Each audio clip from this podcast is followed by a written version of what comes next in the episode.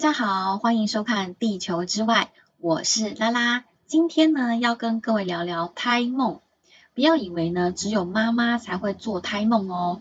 其实爸爸还有祖父母或者是家族的亲戚都会做套胎梦哦。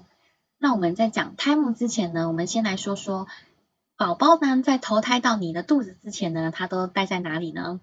那还有他为什么要投胎到你的肚子里？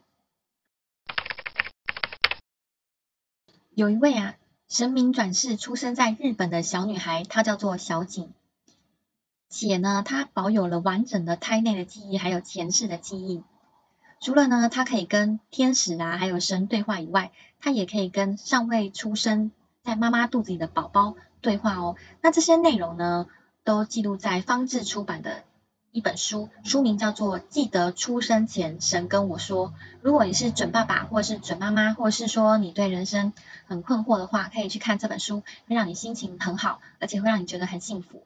那小景说呢，每个宝宝呢在投胎到妈妈的肚子之前呢，他都会先带到一个地方，那这个地方呢是介于呃宇宙跟地球中间的一个地方，叫做云端上的世界。里面呢有喷水池啊，有一些大自然的景观，就很像是公园的一个软绵绵又无忧无虑的一个地方。那为什么小宝宝要投胎到妈妈的肚子里呢？是因为想让妈妈获得幸福，想让妈妈笑。而且每一个宝宝呢都有选择妈妈的权利哦，所以妈妈每一个宝宝都是自愿来到妈妈的肚子里，完全没有一个是例外的。而且呢，并不是所有的灵魂都可以投胎到地球，一定要是最高的神允许之后才可以过来。宝宝呢，选择妈妈的理由可以有很多种，除了大部分是我刚刚说的，希望看到妈妈笑，希望妈妈得到幸福，也有的理由是说啊，觉得这个女生好温柔哦，或者是说啊，觉得她看起来好漂亮哦，等等。那神明也会跟他们说，一定要挑第一眼就认定她是你妈妈的人。所以呢，能被选上当妈妈是一件非常了不起跟厉害的事情哦。地球上有那么多人，有上亿人，却是你被挑中。代表呢，你是最独一无二的那个人哦。那妈妈的笑容呢，是宝宝的养分，宝宝最喜欢的就是妈妈的笑容。那也有很多呢，想要有宝宝的妈妈就问小景说，嗯，为什么没有宝宝要选择我呢？其实呢，宝宝其实已经选择你了，只是呢，妈妈的肚子里的子宫可能有点问题，或者是说妈妈有些妈妈嘴巴说想要宝宝，但是心理上并不这样觉得，这些呢，宝宝都可以察觉到哦，所以有些宝宝就会决定，嗯，还是不要来好了。关于子宫有问题，我真有一个小小神秘体验。很多年前呢，我有去那个林口的竹林山观音寺求子嘛。那在拜拜的当时呢，祝生娘娘其实有允诺我说要给我一个宝宝，而且在我快要离开的时候呢，我在庙里面我就感觉到有一股能量窜到我的肚子里。如果说呢，你有在打坐或者是冥想的话，其实你对能量是非常敏感。那时候我就感觉到一股能量真的窜到我的肚子里，这种感觉就有点像是你早上刚醒来的时候，但是灵魂还没有回来，它突然回来窜进你身体里的那种冲击的感觉，就是那种感觉。但是我后来等等等啊，还是没有怀孕。后来我就会做一些检查，详细的检查就发现可能是我的子宫啊、输卵管还有或者是卵巢有一点问题。后来我就去做试管，后来我就成功怀孕了。如果说你是三十几岁，那你结婚了大概三年以上，那你也去做过各种检查都没有问题的话，建议你可以直接做试管，因为试管的成功的几率比人工高出非常多。而且呢，我身边有听到去做试管的朋友，他们其实几乎做一次就会中了。那试管的费用大概是二十万左右。那今年呢，政府刚好有一个德政，就是呢，它有补助试试管婴儿的费用，初次好像就可以补助到十万哦，十万呢。真的是蛮大一笔金额，可以就是让想怀孕的爸爸妈妈可以比较轻松一点，这样子提供给大家。那胎梦是什么呢？什么时候会做胎梦呢？胎梦呢，就是预知你即将怀孕的梦。据说呢，通过胎梦可以预知到宝宝未来的才能跟性格。那什么时候会做胎梦呢？就是在妈妈怀孕前或怀孕中的时候会做胎梦，通知你宝宝即将要来报道喽。那有些爸爸呢，会在妈妈的孕期中呢，也会梦到宝宝，因为呢，有些爸爸呢，会很想知道宝宝是男跟是女，有时候宝宝就会显像给爸爸看自己是男或是女。宝宝呢，其实可以在肚子里决定自己要当男生还是当女生，通常呢，会依据妈妈的意愿来决定会比较多，因为呢，毕竟宝宝是看上妈妈而来的。那胎梦的定义是什么呢？我们人每天做那么多梦，怎么样才知道自己做的是胎梦呢？胎梦呢，其实跟一般的梦不太一样。一般的梦，你醒来可能会不太记得梦中的一些过程，都是模模糊糊的一些印象。可是胎梦呢，你醒来的话，一定会很清楚的记得这个过程，一些细节你都会记起来。而且呢，不管多久，你都不会去忘记这个梦。妈妈其实都是会有第六感的，其实你在醒来的时候，你就会知道说，这可能就是胎梦。那我分享一下我的胎梦好了。有一天呢，我梦见一只迷路的小猴子，然后呢，我就牵着它，带它去动保处找它的家人。没想到我真的帮它找到了它的家人。我回头呢，想要告诉小猴子说，我帮你找到家人了耶。没想到在我回头的那个瞬间，小猴子瞬间就变成了人形，而且呢，它的脸上呢还残留一些猴子的一些毛。总而言之呢，小猴子很开心的找到了他的家人。这个梦呢就很圆满的在一片欢乐中就结束了。后来我就醒过来了，我就知道，嗯，这是一个胎梦。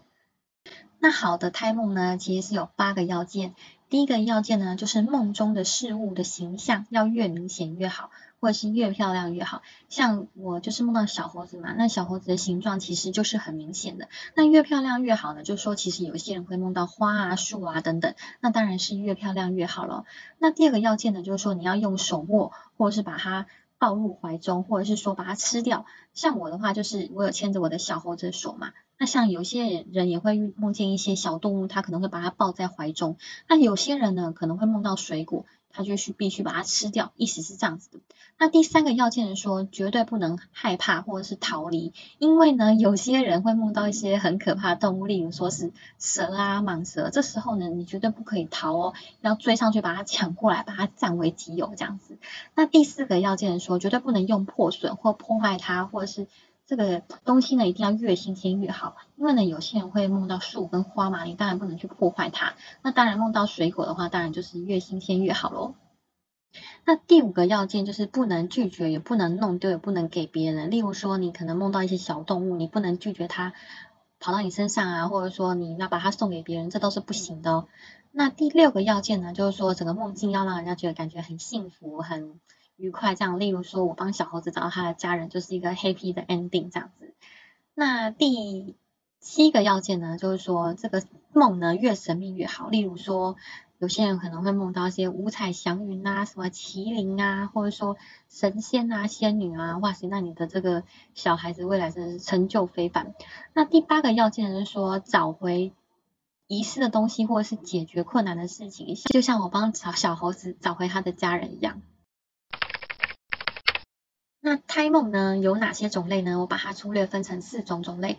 第一种呢就是跟大自然有关，第二种是跟动物有关，第三种是跟植物有关，第四种是跟人跟神仙有关。如果呢你梦见太阳啊、月亮啊、星星啊明亮，而且投入你的怀中的话，代表小孩子是星宿下凡，大部分都是贵女跟贵子来着。